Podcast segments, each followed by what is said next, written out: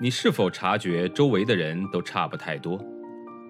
他们像不像流水线上被生产出来的标准件，有着相似的想法、类似的人格？又或者，你对西方某些发达教育抱有着神秘感？那留学又意味着什么？也许本书会给你一些启发和答案。欢迎收听《十一岁去德国：一个中国女孩的留学经历》，作者夏千若，演播生意人陛下。戴是一个很爱干净整洁的女孩，她喜欢打扫和布置自己的房间，甚至对每件东西的摆放位置都很在意。戴以前在外交公寓的房间有落地窗，阳光很充足。梳妆台上摆放着她收集的各种香水瓶，在阳光的照射下显得晶莹透亮。和妹妹合用的浴室里摆放着各式蜡烛和在印度尼西亚海滩捡回来的贝壳。家里雇佣的中国保姆也总是按照他们的要求把屋子清扫得一尘不染。可是自从家人搬回德国，他一个人搬进了经济干部管理学院的旅馆之后，他的生活完全变了。他提不起任何兴趣去打理和关爱自己的小屋了。再说，男朋友去了一次他的房间，在那么小的空间里，完全不知道可以干什么。从此就再也没有去过。戴向同学们提到自己住在某个中国学校的旅馆时，没有任何一个人能够想象得出，他在中国的大学校园里会怎么生活。除了麦克之外，可能班里只有我去过他的房间。房间里没有什么摆设，阳光也很难照射进来，到处都堆放着戴的衣服、化妆品和杂物。两张单人床并在了一起，角落里堆放着箱子。旅馆里的浴缸有不少裂缝，很旧的浴帘上面霉迹斑斑。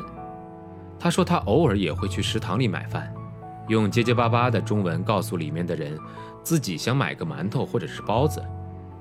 当他端着食品离开的时候，食堂的人都会指指点点。我想，他们也许在猜我这个欧亚混血女孩来自何方吧。戴淡淡的笑了笑，对我说：“我倒是很佩服你的勇气，就这样生活在普通中国老百姓当中，在德国学校里面，你可能是第一人了吧？”他知道我不是在恭维他，说的是真心话。也许正因为如此。他倒有些自我解嘲地反问道：“是吗？”他的嘴角微微向上翘了翘，望向窗外，目光中却透露出些许悲凉。我当时还想象不到这悲凉背后的故事，可当我知道以后，震惊之余促使我做出了一个决定，而这个决定又促使我逃离了北京。那是我再次看望他的时候。戴挽起了衬衫的袖子，对我说道：“你看。”我一时有些疑惑。阳光透过玻璃窗照在他细长的手臂上，几条青色的血管在白皙的皮肤下清晰可见。突然间，我骇然地瞪大了眼睛。我在他的胳膊关节处动脉血管上看到了几个明显的针眼儿。戴，你……我惊得一时说不出话来。那是注射毒品后留下的。戴仍然是那样悲凉地笑了笑，目光投向窗外。我急忙把戴的袖子拉下来，严肃地对他说道：“千万别给别人看到，要被赶出学校的。”戴告诉我，他在这个周末里在三里屯花了一千块人民币不到买了海洛因。不过这已经不是第一次了。上个周末，他在三里屯酒吧一个人喝闷酒。然后买了海洛因，回到旅馆后就醉醺醺地给麦克打电话，威胁他如果不马上来到自己的身边，就开始注射毒品。麦克立即赶到了，把所有的毒品都倒进了马桶里面冲掉了。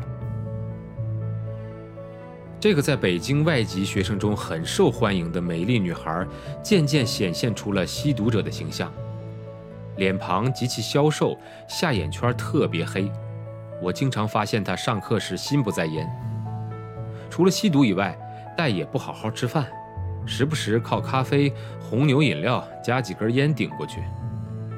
我为同桌接下去的生活感到十分担心，害怕他在学业上不能顺利毕业，而从身体角度讲，说不定哪天就垮了。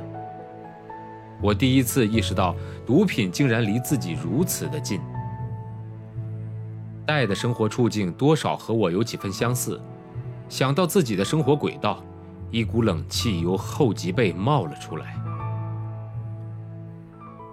本章节的演播告一段落。